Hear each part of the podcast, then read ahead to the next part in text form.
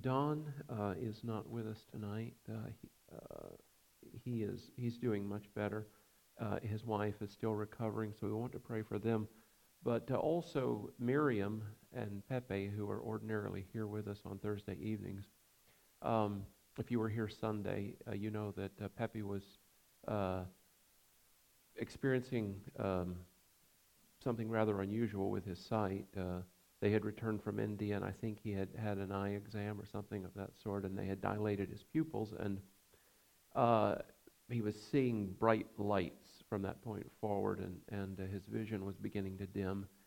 And uh, they went to the ER Sunday morning uh, after the service, and they discovered a mass in his brain, a tumor, and uh, they took him off of uh, some medications that he's taking in order to perform surgery later this week, which which occurred this morning.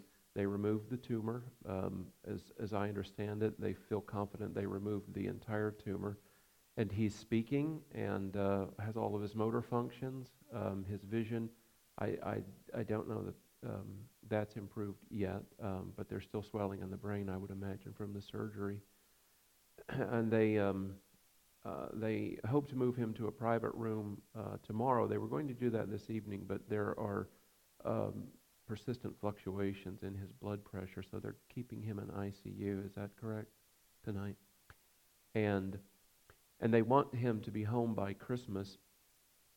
And um, as I, as I understand it, Pepe's been in wonderful spirits the whole time, very peaceful and and um, trusting in the Lord. And the family has as well. It's been a, a challenge for them, so we want to lift them in prayer tonight, and also Don and his wife.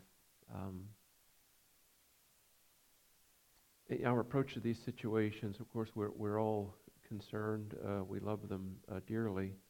But uh, I, I, want to make certain that we're looking uh, to the Lord for not simply comfort for everyone, but for His, his power to be revealed even more fully than it has been. I, am certain that's God's will, and I'd, I'd like us to join together and pray to that end tonight, all right? Father, we are so grateful for your, your love. You refuse to be indifferent to us. You, you are so intimately engaged in our lives, uh, not lingering at the periphery of our lives, Lord, but you, you want to thrust yourself into the center of our daily experiences, and you only wait for us to open the door. I pray that uh, Don and uh, what is his wife's name? Jeanette. That Don and Jeanette would experience tonight um, a very real sense of your presence, ministering to their heart's peace. Comfort, Lord. Rest and quietness. And that your joy would fill that space, Lord, where they live. And with it, hope, Lord, an expectation of good things to come. Minister your power and life into their bodies, we pray in Jesus' name. Let healing and complete recovery be swift. Let them be full of your life, Lord, and strength in Jesus' name. And we pray for Pepe, Lord, and Miriam and, and the whole family, that you would right now minister the peace and the comfort of your very presence. Let it be so real now, Lord, invading the space of that hospital room. I pray that it pervades every corner of it. Thank you for converting that, that common space, Lord, into a place that's holy now and sacred because you're filling it. And I pray that your comfort and peace brings rest to everyone, to Pepe and to Miriam and to the children, Lord, to the whole family. And Lord, we pray for a greater revelation of Jesus Christ as healer who has carried away our sicknesses and borne them away, and in their place, Lord, made available to us life, health, and wholeness. I pray that that revelation works its way deeply into their minds, into their hearts, Lord, and kindles an even greater faith and confidence.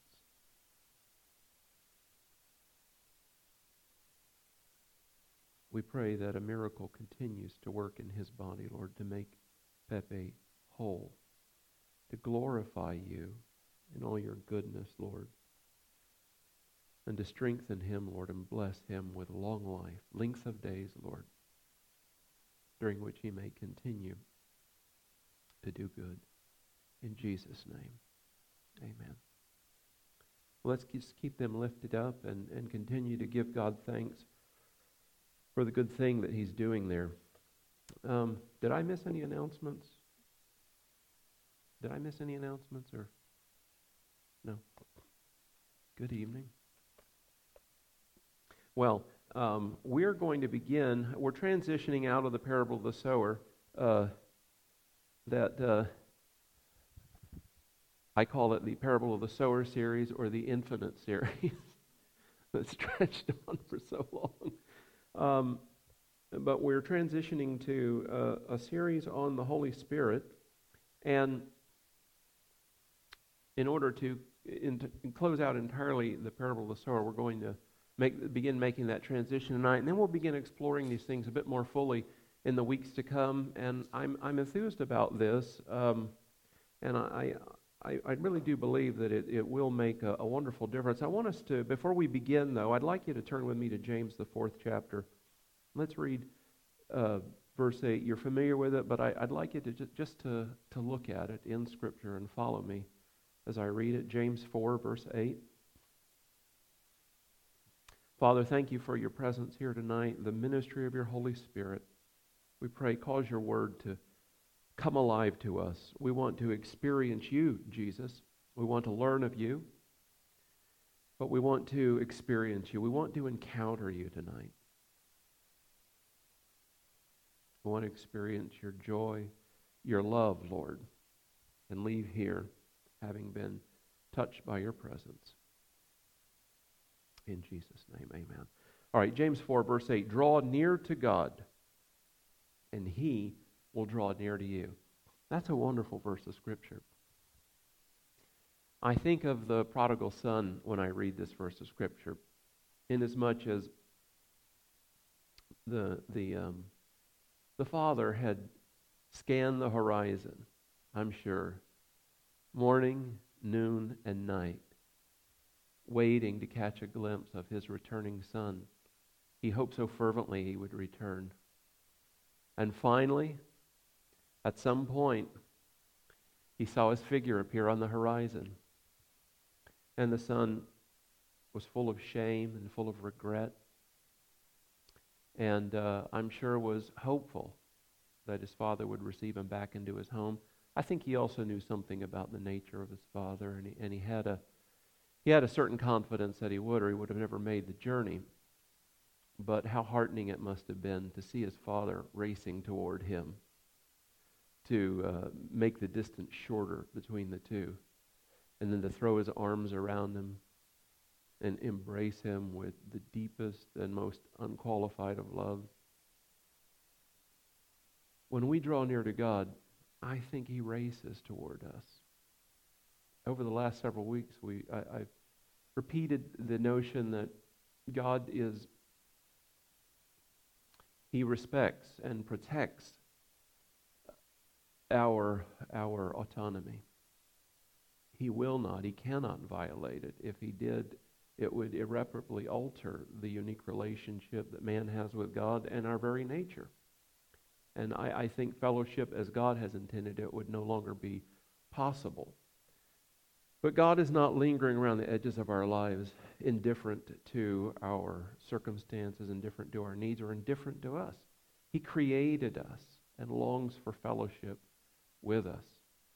And so when we draw near to Him, I think He draws near to us with a, with a furious love, with a passionate desire to fellowship with us, to embrace us. And as we work, work through this tonight, um, I want you to bear that in mind. We don't cultivate a rich devotional life. We don't spend time in the Word. We don't collect together uh, uh, at, church like this or on, uh, on, on Sundays to satisfy um, some sense of religious obligation.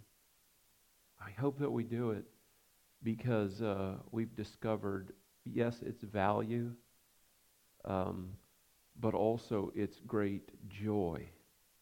I wake up in the mornings and I, um, you know, I brush my teeth. I can't say that when I wake up, I pop up out of bed and I think, oh, it's another wonderful morning in which I get to brush my teeth and run into the bathroom and brush my teeth. I don't I brush my teeth because I have to. It's a priority. I have to do it. If I don't, well, m- my teeth uh, won't won't uh, be around much longer. I also have very bad breath, and it's unsightly. I do it because I have to. It's a priority. But I eat. I drink coffee in the morning, and I eat in the morning.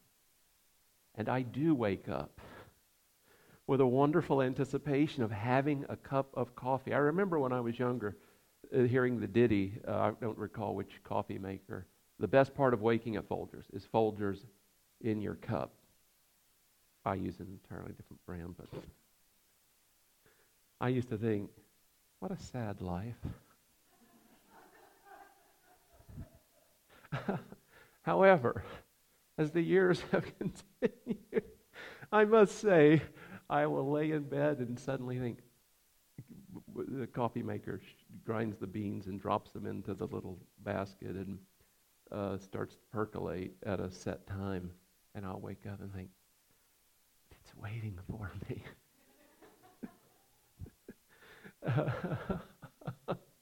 it's not the best part of waking up, but it is a wonderful part of waking up. I look forward to that first cup of coffee. I look forward to breakfast. I don't do it because I have to, because it's a priority. I really enjoy it. And I think once we really discover the passion of God for us, we love Him because He first loved us. It really is reciprocal. Uh, it awakens something within us. And uh, I think when we are able to grasp that more fully, we want to read the Word not to satisfy uh, some religious obligation. We want to collect together with God's people to hear His Word and experience His presence together because we so yearn for it. We really, it's a priority, but it's a priority because we enjoy it so. It's like eating, it's like drinking. Um, and so, coffee and water, non alcoholic beverages. We really yearn to drink and to eat. And I want to feed on Him, feed on His Word, and enjoy His presence in the company of His people. Uh, so, you know, as we work through this again tonight, I want you to bear that in mind. We are turning to the Word in order to draw near to Him. These simple little acts of devotion, I'm convinced that simply by turning our thoughts toward Him during the day, an act as simple as turning my thoughts toward Him finds God rushing in to fill my life and the space around my life. as I'm spending time in His Word, I'm spending time with Him. Not in some abstract way, but literally, I am fellowshipping with uh, the God of the universe. And I, I, think I said this last week, or no, not last week. I was I was not here. Um, week before last. Uh, the picture of Jesus uh, in in Revelation 3:20 is shocking to me, almost scandalous. The Creator of heaven and earth this awesome, almighty, almost incomprehensible figure of power and might is humbly and meekly standing at the doors of our heart and gently rapping. Behold, I stand at the door and knock. Revelations 3:20. If you will open the door, if you will open the door, I will come in. And I will sup with you and you with me. Isn't that amazing? We're not crawling on our knees till they're bloodied, groping our way up a mountain to find God. He's, he's already cut the distance, not in half. He's standing at our door. And, and gently knocking. He's not saying, Larry, I know you're in there. Open the darn door, or I'm going to kick it in. He could. In fact, he, didn't, he wouldn't even need to announce. He could just part the ceiling and say, I'm here. I'm God and you're not. But, but he's, he's just humbly and meekly. That's somebody who really wants to hang out with us.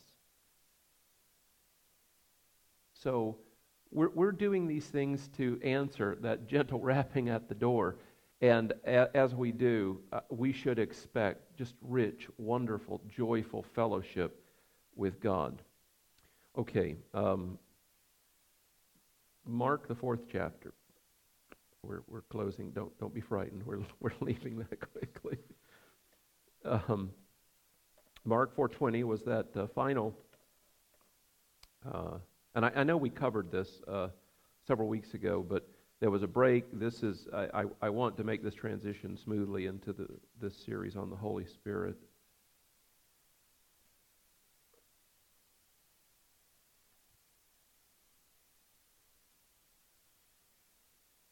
Mark 4:20 And, the, and those are the ones on whom seed was sown on the good soil. And they hear the word and accept it and bear fruit 30, 60, and a 100 uh, and a hundredfold. They hear the word. Now, recall, this is a different, uh, the word uh, translated here, word, in the Greek occurs uh, as a different verb form from the first three that, that we find in the other types of soil. Um, they they occur in the aorist tense, which simply, it's past tense, and it, and it suggests a casual listener. It, it, it is a single, um, simple, final event. But here, as it occurs in verse 20, suggests a continual, ongoing, and persistent effort in hearing. It's someone who is going to the Word again and again and again and again persistently. Remember John 8:31 Jesus said simply continue ye in my word. Then are you taught of me then are you my disciples you will know the truth and the truth will set you free. So it's this sort of a hearer. But there is hearing is occurring here on at least two levels. Uh, let's look at verses 23 through 25. If anyone has ears to hear, let him hear. San, do you have these appendages attached to the side of your head so you qualify? No, that's not really what Jesus is referring to because I can't imagine that there was a host of disfigured people that had collected together in his audience that day, and there were only a few that actually had these appendages. He's talking about an ability to hear the Spirit of God speaking to us. And yet, we do need to hear with these ears. There are two levels of hearing. Tonight, you're hearing me. And yet, John said something curious in his epistle. He said, You have need that no one teach you. Because the Holy Spirit will be your teacher. Now, it would seem to suggest that what I'm doing tonight is futile or at least unnecessary. Why are you even here if teachers are unnecessary? That wasn't, obviously, that wasn't what he was saying. In fact, he was teaching them in this letter they were reading. He was suggesting that the Holy Spirit occupies the, uh, the unique role of revealing to us the object of these teachings, and that is Jesus Christ. And He alone can achieve that. Look with me at, uh, and I know we're revisiting some of this, but look with me at uh, Matthew 16, please.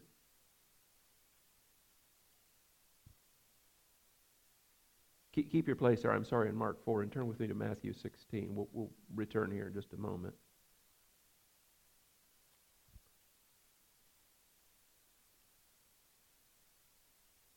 Um, let's begin with verse 13. Now, when Jesus came into the district of Caesarea Philippi, he asked his disciples, Who do people say that the Son of Man is?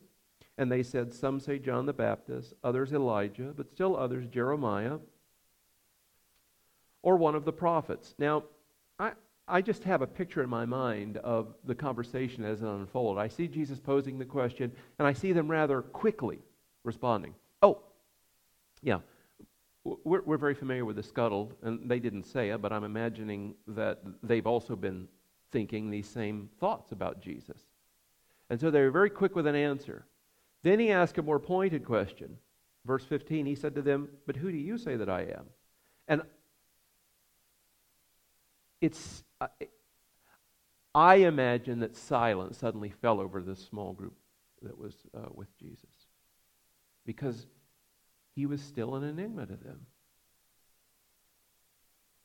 And then Peter says, and, and again, Peter strikes me as an impulsive man. Do you remember when uh, Jesus, uh, following his resurrection, appeared to them on the shore. They were fishing. And he called them to the shore. And uh, when, when they realized it was Jesus, what did Peter do? he just jumped water. When they came to, uh, to uh, take uh, Christ away from them in the garden, Peter takes a sword and cuts off uh, one of the guard's ears. Peter was very impulsive, and I just kind of have a feeling he blurts out, um, You are the Christ, the Son of the living God. And Jesus said to him, verse 17, Blessed are you, Simon Barjona, because flesh and blood did not reveal this to you. Would you just say that aloud with me right now? Flesh and blood did not reveal this to you, but my Father who is in heaven. That's an extraordinary remark. Now, no one knew who Jesus was. He remained a mystery to them. They traveled with him. They, I'm sure they wondered uh, about who, who might he be. They had pinned their hopes on, on the fact that Jesus had presented himself as the Christ, the Messiah. And all of Israel was, was longing for and awaiting the coming of the Messiah. But who was he? What was his essence? What was his nature? That was a real puzzle. And Peter declares it You are the Christ, the Son of the living God. And Jesus said, Wonderful. You are blessed. This revelation sets you apart. And it was not revealed to you through flesh and blood suggesting not only did someone not um, take him aside and explain to him who Jesus was, but it, I, I think it also suggests that Peter did not arrive at this conclusion through the strength of his own intellect.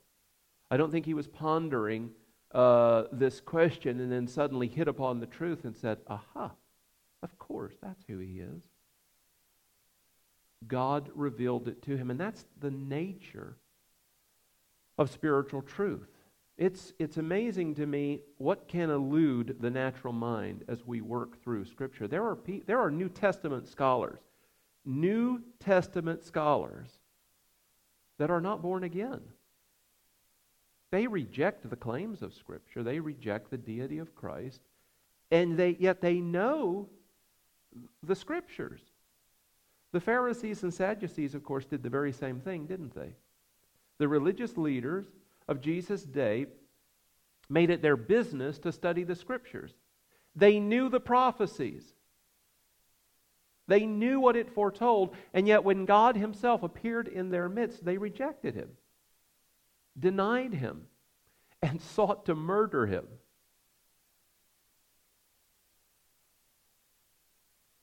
You and I cannot hope to know God as He really is simply by studying Scripture. Do we need to study Scripture? Yes. Romans 12, 2. We are counseled to renew our minds. To renew our minds, to be transformed through the renewing of our minds, that we might know what is the good and acceptable and perfect will of God. What happens when we spend time in, in the Word? What happens? Let's say that, um, let's say I can speak Spanish fluently. I can't. Um, but let's say that I could. Uh, do you speak Spanish? Darn it. Uh, you do too, of course. Let's say I speak French. Do you speak French? Oh, gosh. Do you speak German? You're disgusting. um, so if I began to speak, I'm playing. If I began to speak to you in fluent German, you would you would say, "I hear Larry speaking. I hear the sound of his voice, but I have no idea what he's saying." How many languages do you speak, by the way? Oh, only four. what a slacker! That's quite an achievement. Um, I, I learned English. I'm still working on that. Um, I was teaching a sermon, wasn't I? Um, oh, okay. So you can say, I, I hear the sound of Larry's voice, but I have no idea what he's saying. God is speaking to us constantly. I'm certain of it. But we, it's very difficult for us to not to hear it, but to distinguish its meaning. When we read the Word of God, we begin to learn the language of God. We begin thinking in terms that are consistent with God's ways, consistent with His thoughts, so that when He speaks, first of all, there's a rationale that can connect with it. I mean, imagine, imagine, I, I, I it's extraordinary that Mary only asked uh, how when the angel appeared to her and explained to her, uh, you're, you're, going to uh, give birth to a son. And yet she wouldn't know a man.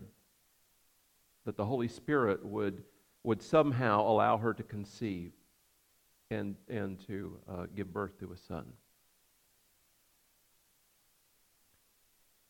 But she somehow was able to accept that not reject it out of hand. The Word of God prepares us to accept what God's saying, even when it, it, um, it, it seems so preposterous it attunes us to his voice. But, but the Word of God, the written Word, cannot take place, take the place, rather, of the ministry of the Holy Spirit teaching us as he was sent to do. Causing the Word to come alive to us, revealing to us not merely the meaning of the written Word, but the Logos behind it, Jesus, the living Word, and lead us into encounter with Him. That is the purpose of God in Scripture, is to lead us into encounter with Himself. Not simply so that we can know about God, but so that we can know God. Uh, let's go back to Mark 4, verse 23, beginning with verse 23. And, and remember, as we hear God, literally the entire trajectory of our lives can be impacted. Where you uh, would have gone or could have gone can be completely re- uh, replaced by where God sends you. It is a its impact can be so extraordinary if, if we allow it to work so in our lives. Mark 4, verse 23. If anyone has ears to hear, let him hear. And he was saying to them, Take care what you listen to. By your standard of measure, it will be measured to you, and more will be given you besides. For whoever has, to him more shall be given. Whoever does not have, even what he has shall be taken away from him. Now, I, I think this is illuminated a bit more for us in 1 Corinthians 2. Let's turn there. That's an interesting uh, series of remarks Jesus has made. What you have, for, for those of you who have, you've listened, you've embraced and received this word, more will be given. But, but from those of you who have not, even what you have will be taken away. Why, why is that? Now, I, I, we, we discussed this, but can anyone tell me tonight what, what is behind that remark? Even what you have will be taken away, and, and more besides. What happens when we hear the word? Jesus, Jesus begins the parable by issuing this warning. What happens immediately upon hearing the word? What? Well, it does, but something else happens. Remember, huh? That's right. Satan comes immediately. It, it would be so nice if we had only to do with a good and loving God, but that's not the case. We live in a fallen world. And so we deal both with God and our adversary. And he comes immediately to steal away the word because the word alone has the power to transform our lives and to drive away the adversary, to undo his works and his burdens, and to trample him beneath our feet. The word alone provides for that sort of power. So he wants to strip it away. He's terrified of the word. He wants to strip it away. And if he can't strip it away, then he wants to pervert its meaning. Uh, what, his very first course of action against Eve was to, was to uh, turn the truth into a lie. Deny its authority, to deny its integrity, and finally to deny its place in her life. And, and he succeeded, and, and the fall occurred. Well, that same dynamic plays out in our lives each time uh, we stumble. That, that very same dynamic is at work. So he comes to steal away the word. But because he does it first through argument, just reason, uh, but, but if we hold fast to the word beyond that, we can experience an escalating series of assaults against our life. Not just against our reason, but against our lives. And, and so if we don't have at work within us that word to repulse that, to push back against it, to overcome it, then we can suffer real loss. But if we will give ourselves over to this word, embrace it, receive it, and then with humility persist in it, acknowledging that we know just enough to know we don't know enough. So it keeps us digging. What is uh, Proverbs 3, 5, and 6? Uh, lean not to your own understanding, but in all your ways, acknowledge Him. That's how smart we need to be. We need to always be smart enough to realize we're just not smart enough. And we keep turning to Him, turning to His Word uh, James 1, uh, verse 21, we're commanded to receive with meekness the engrafted or implanted word, which is able to save our souls. In 1 Corinthians 2, oh dear. I'm very good at starting these messages. I have to become better at ending them. um, all right, well, let's, uh, let's, let's continue here. 1 Corinthians 2. Uh, verse 6 Yet we do speak wisdom among those who are mature. Now, he's addressing and um, Bishop on Sunday, if, if you were not here. even if you were, you may want to listen to that message again. He deals uh, with uh, uh, the uh, the issues that pride uh, really unleashed in the church at Corinth, and it's it's. Do, do you all know that we have videos online of the services? Yeah, go to the church's website, St. Andrews dot org or dot, is it dot org? Dot com, standrews.com, and yes, I tend here. There's uh, you'll see a menu uh, and sermons. Sermons are available audio or video, and then there's it's on uh, the um, it's an, available as an iPod uh, broadcast as well. But uh, last Sunday is, is up there, and you might want to listen to that. But but Paul is is saying, look, I, we do want to move beyond this. I we do speak wisdom among those who are mature, spiritually mature, and and who are developing spiritually.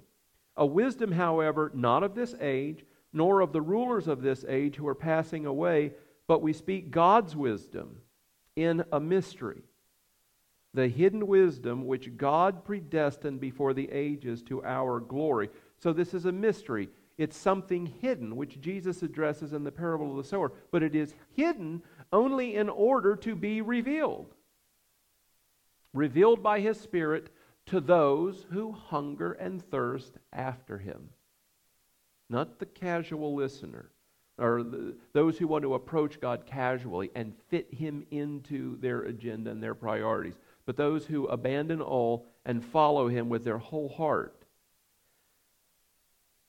But we speak God's wisdom in a mystery, the hidden wisdom which God predestined before the ages to our glory, the wisdom which none of the rulers of this age has understood for if they had understood it, they would not have crucified the Lord of glory. But just as it is written, things which eye has not seen and ear has not heard, and which have not entered the heart of man, all that God hath prepared for those who love him. God loves you. He has prepared for you such extraordinary, such wonderful things, and He's done so lavishly but we're unaware of them. In fact, it hasn't even entered our minds. Verse 10 For to us God revealed them through the Spirit. That's how we come to know these things. That's how we become familiar with them, can appreciate them, recognize them. For to us God revealed them through the Spirit. For the Spirit, the Holy Spirit, searches all things, even the depths of God. For who among men knows the thoughts of a man except the Spirit of the man which is in him? Even so, the thoughts of God no one knows except the Spirit of God. Now we have received not the Spirit of the world, but the Spirit who is from God, so that we may know the things freely given to us by God which things we also speak, not in words taught by human wisdom, but in those taught by what? The Spirit, combining spiritual thoughts with spiritual words. But a natural man does not accept the things of the Spirit of God, for they are foolishness to him, and he cannot understand them because they are spiritually appraised. But he who is spiritual appraises all things, yet he himself is appraised by no one. For who has known the mind of the Lord that he will instruct him? But we have the mind of Christ. Now remember, please bear in mind, Paul is writing to the church at Corinth. So he is suggesting that either one of these dynamics may be at work in the life of a believer. Not merely those apart from Christ, but those who are in Christ. There are carnal Christians and there are spiritual Christians. And there's a mingling of both probably in all of our lives. How many of you want to be this spiritual man that Paul is referring to here, who is perceiving the voice of God, who is hearing the Holy Spirit speak? And the Holy Spirit does not speak of himself. He has come to reveal to us Jesus to introduce us uh, more intimately to Him. Um, we're going to talk about um, uh, this. Uh, and we're, we, we've all probably heard the term baptism. They were they, they were baptized with the Holy Spirit. After, now, this was after they received. Do you recall when Jesus breathed upon them and said, Receive ye the Spirit? They received the Spirit. They were born again at that instant.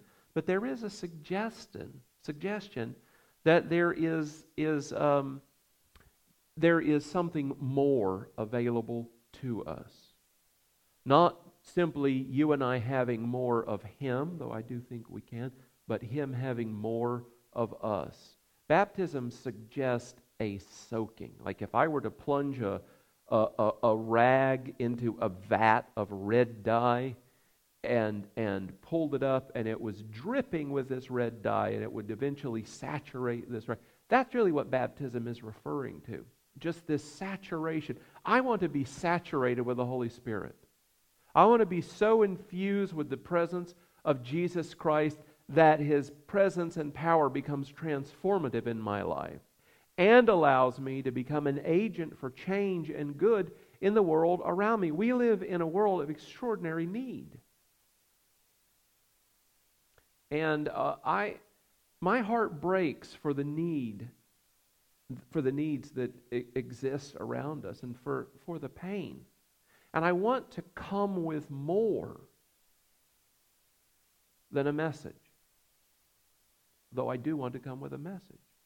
But I want to come with something of God's life and power that will allow God to be introduced into these situations in which there's so much pain, that allows people to experience release, relief, remedy, healing, because God loves them, but also because in that instant, God is glorified. He makes himself known through those events. There's a world watching and waiting for a God like that to put in an appearance. And, and I, want to, I want to be one of those who allows him to reveal himself more fully uh, to a world that is watching and waiting for uh, um, the goodness of God. Well, let's let's turn to one final verse of Scripture, and and uh, we'll close with that. Ephesians, the third chapter. We will explore this at length in three weeks, but I want you to begin a sort of pondering it. Read Ephesians, the first chapter, particularly the prayer that Paul prays for the church there, but this is quite wonderful, really. Verse four, to beginning with verse 14, Paul prays, For this reason I bow my knees before the Father, from whom every family in heaven on earth derives its name, that he would grant you, according to the riches of his glory, to be strengthened with power through his Spirit in the inner man. That's a mouthful, isn't it? Paul is praying for these believers that they would be strengthened with power the power of God through his Spirit, where? In the inner man. Revelation knowledge, these encounters with Jesus. I want you, eh, eh, eh, I've stated it tonight, I, want to say it directly now. This is not predominantly or primarily an intellectual phenomenon. It is a spiritual phenomenon which does inform the intellect but it precedes that. It is a spiritual phenomenon. We are, we, we are energized. We become full of the life and the presence and power of God, and the encounter informs our intellect. We are able to articulate, at least on some level, what we've experienced. It does translate into knowledge that we can communicate, at least on some level. But it is initially and it, and it is primarily a spiritual experience and a spiritual phenomenon. And that's what Paul is driving at here. He is praying for these believers that they would um, have this encounter in which uh, they are strengthened with the power of God by His Spirit in the inner man, so that Christ may dwell in your hearts through faith, and that you, being rooted and grounded in love, may be able to comprehend with all the saints what is the breadth and length and height and depth, and to know the love of Christ, which surpasses knowledge, that you may be filled up to all the fullness of God. Isn't that extraordinary? Filled up with all the fullness of God. And what is the conclusion of that? Now, unto him that is able to do far more abundantly beyond all that we ask or think, according to the power that works within us, to him be the glory in the church and in Christ Jesus to all generations, forever and ever. Amen. I, I want a prayer life like that. God, able to work abundantly beyond all I can ask or think, because the power at work in me swings wide the door for God to do precisely that. But I want you to notice that he is praying that we would have a knowledge or to, that we would know the love of Christ which surpasses knowledge. What does that mean? How can I know something that surpasses knowledge? While I was in China, I had some Chinese food to which I had never been exposed. Now, I could tell you about some of those foods. Some of them you wouldn't want to hear about. But I could tell you about some of the ones that I really enjoyed. I could talk to you about their texture, the taste, and after exhaustively explaining to you what it tasted like, what its texture was like, you still wouldn't really know what it tasted like, would you? You might have an approximate idea, but you would be relating what I am saying to you with your own experiences. And that would everything would be layered with your own experience. You wouldn't really know what it tasted like until you did what? Tasted it yourself. That's what Paul is referring to here an experience, that we have an experience with Christ, an encounter. We know his love, not theoretically, but experientially. And that's what we're going to be working toward in these lessons over the next few weeks. So I, would like you to uh, just um, maybe ponder that over the next few weeks, and, and we'll um, continue working through this. You've been very patient. Thank you. Father, Thank you for your, uh, your goodness, your kindness to us. And I, and I pray that by your Spirit, cause these truths to come alive to us. Make yourself known to us. Lord Jesus, we yearn to know you more intimately. We love you so much. But we know we can love you even more. to experience that joy, that pleasure more fully. Make it so, we pray. In Jesus' name. Amen. Well,